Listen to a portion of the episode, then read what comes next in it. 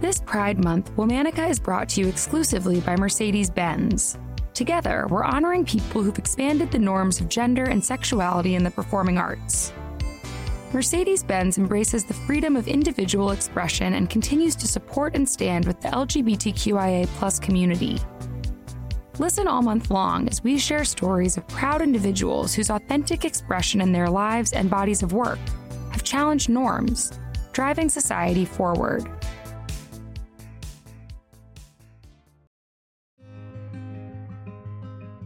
From Wonder Media Network, I'm Miranda Pierman Mayday, host of The Things We Carry, and this is Womanica. I'm so excited to be one of your guest hosts for the final week of Womanica this Pride Month. This month, Womanica is highlighting queer stars of the stage and screen. Today's queer star is truly a force to be reckoned with. Not only did she write groundbreaking, commercially successful scripts depicting love between women, but she put her life on the line to harbor refugees during Europe's darkest days. Let's talk about the incredible Christa Winsloe.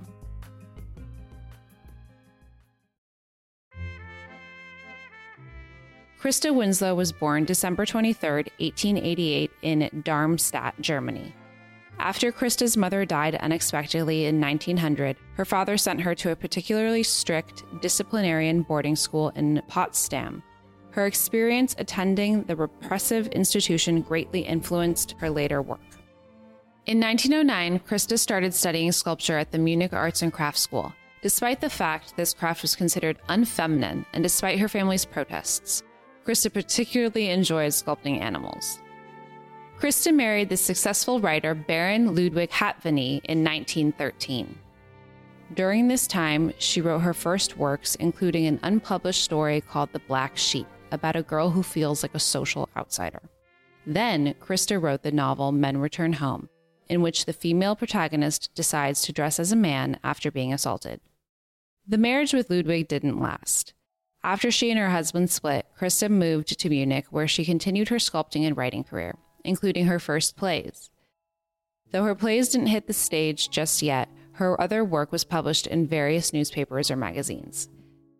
Then, in 1930, Christa's play Knight Nérestan, also known as Yesterday and Today, was released.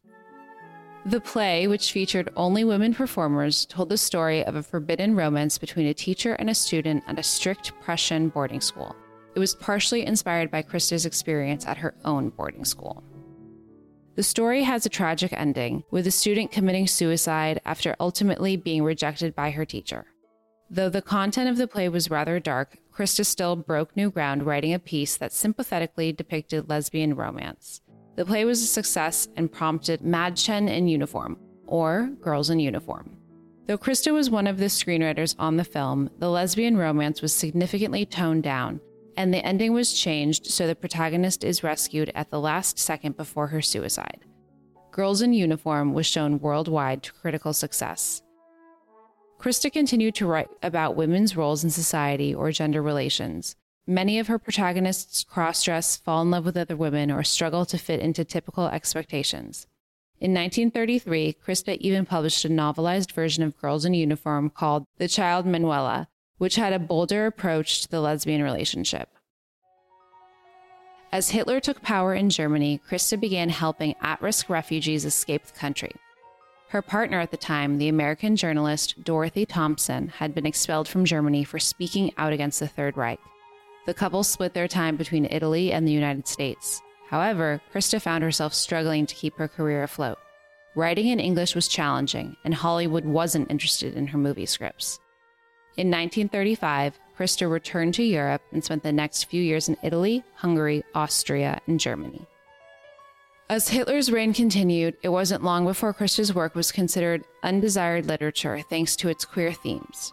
Christa was deemed a political threat, and her options for publishing work in German started to decline. In 1935, she published Life Begins, a book about a young woman sculptor deciding to live openly with her lover, another woman. In 1939, she wrote the film Girls in Distress about a child experiencing her parents' divorce. The film didn't garner the same success as her earlier work, and shortly after its release, World War II broke out. Christa moved to France and met a new partner named Simone Gentet. They would stick together throughout the war. Christa remained committed to writing, but it was more difficult than ever to publish work in France, especially after the German occupation started. Nonetheless, she kept trying to create art. Christa wrote to a friend in 1944 Of course, you think of yourself as ridiculous to hide your head in the sand of your imagination, but after the war, there also must be books and plays. However, Christa was hardly hiding her head in the sand. Even though food and money were scarce, Christa and her partner Simone tried to shelter refugees whenever they could. Christa even wrote to her ex partner Dorothy to ask for financial assistance. In 1944, after receiving an evacuation order, Christa and Simone left their home to travel toward the town of Cluny. The couple decided to make their way to Hungary to meet with Christa's sister in law, but they never left France. On June 10, 1944, Christa and Simone were mistaken for Nazi spies and killed by four French soldiers in a forest near Cluny. Christa was 55 years old. Though Christa was found not to be a spy, the four soldiers were acquitted due to lack of evidence four years later. All month, we're highlighting queer stars of the stage and screen. For more information, find us on Facebook and Instagram at Womanica Podcast. Special thanks to creators Jenny and Liz Kaplan for inviting me to guest host. Talk to you tomorrow.